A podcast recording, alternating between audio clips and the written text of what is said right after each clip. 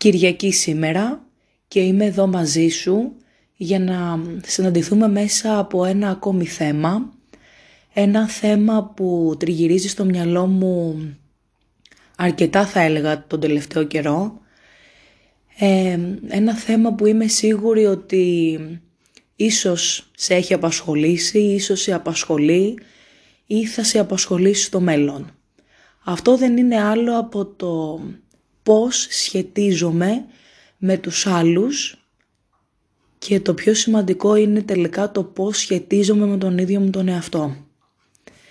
Ξέρεις, η λέξη σχέση στο δικό μου το μυαλό είναι λίγο δομημένη με διαφορετικό τρόπο.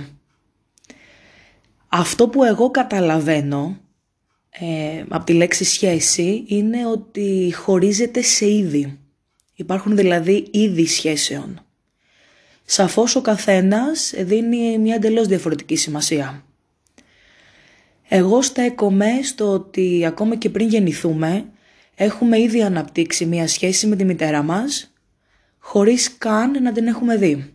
Απλά την νιώθουμε. Μέσα από την κοίηση αναπτύσσουμε και ακόμη μία σχέση με τον πατέρα μας. Ίσως λίγο διαφορετική. Ερχόμενοι τώρα στη ζωή, μαθαίνουμε στο πώς να σχετιζόμαστε με τους άλλους. Έχοντας πάντα ως πρότυπο την οικογένεια και τους συγγενείς, δηλαδή τις σχέσεις που έχουμε αναπτύξει και έχουμε με την οικογένεια και με το στενό συγγενικό πλαίσιο. Στη συνέχεια έρχεται η ώρα να πάμε σχολείο.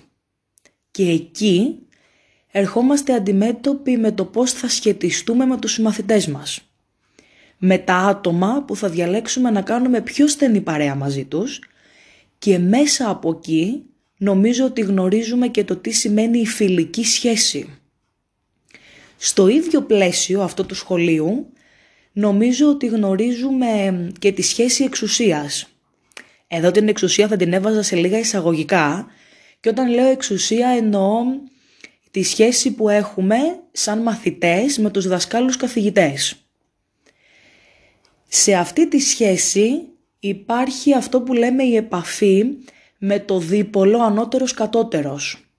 Ότι εμείς σαν μαθητές ε, είμαστε λιγάκι κατώτεροι, λίγο πιο κάτω στην κλίμακα από τους δασκάλους καθηγητές οι οποίοι είναι αυτοί που μας εκπαιδεύουν, αυτοί που μας δίνουν γνώσεις που εμείς δεν έχουμε και περιμένουμε από εκείνους να τις πάρουμε. Κάτι τέτοιο ίσως συναντήσουμε και στο εργασιακό περιβάλλον κάποια χρόνια αργότερα. Μετά από αυτό έρχεται η ώρα της εφηβείας. Στην εφηβεία αυτή τη ρευστή ηλικία που εκεί ξεκινούν τα φλερτ και τότε καλούμαστε να σχετιστούμε με κάποιον ερωτικό σύντροφο ανεξαρτήτου φίλου. Είμαι της γνώμης ότι σε όποιο είδος σχέσεις έχουμε μπει, ένα είναι αυτό που πάντα θα έχει τη μεγαλύτερη σημασία. Κάθε φορά καλούμαστε να τοποθετήσουμε τον εαυτό μας να τοποθετήσουμε το εγώ μας, θα έλεγα καλύτερα. Γιατί στην ουσία όταν σχετίζομαι με κάποιον πρέπει να δηλώνω την παρουσία μου. Να παίρνω το μέρος της ευθύνης που μου αναλογεί. Να υπάρχω όπως είμαι πραγματικά. Και ουσιαστικά να μην κάνω εκπτώσεις στα ιδανικά, στις απόψεις και στην ταυτότητά μου να μπαίνω πως πραγματικά είμαι, όπως είπα και προηγουμένως, χωρίς να θέλω να αλλάξω για να με δεχτεί το πρόσωπο ή τα πρόσωπα της σχέσης. Ο καθένας μας δίνει, παίρνει και ζητά να πάρει πολλές φορές κάτι εντελώς διαφορετικό από κάποιον άλλον. Όλοι όμως νομίζω ότι βιώνουμε τον καθημερινό και διαρκή αγώνα που δίνουμε να κρατήσουμε μια σχέση, όποια και αν είναι αυτή. Κάνοντας υποχωρήσεις, ζητώντας πράγματα που τα έχουμε πραγματικά ανάγκη. Και όταν ο άλλος δεν μπορεί να μας τα δώσει, γιατί μπορεί ακόμη και να μην τα έχει, τότε απογοητευόμαστε βαθιά και φτάνουμε στο σημείο ακόμα και να εγκαταλείψουμε. Συνήθως σκέφτομαι ότι κάπου πριν την εγκατάλειψη Το διάστημα αυτό που σκεφτόμαστε, μετράμε τι δώσαμε, τι πήραμε, τι όχι, τριγυρίζουν στο μυαλό μας τύψεις, ότι δεν είμαστε αρκετοί, ότι προκαλούμε κακό ίσως, ότι πληγώνουμε, ότι δεν αξίζουμε και στην τελική καλά να πάθουμε. Σε αυτό το σημείο θέλω να σταθώ λιγάκι και να επισημάνω πως αμφιβάλλω τελικά αν ξέρουμε ποιοι πραγματικά είμαστε όταν μπαίνουμε και υπάρχουμε σε μια σχέση.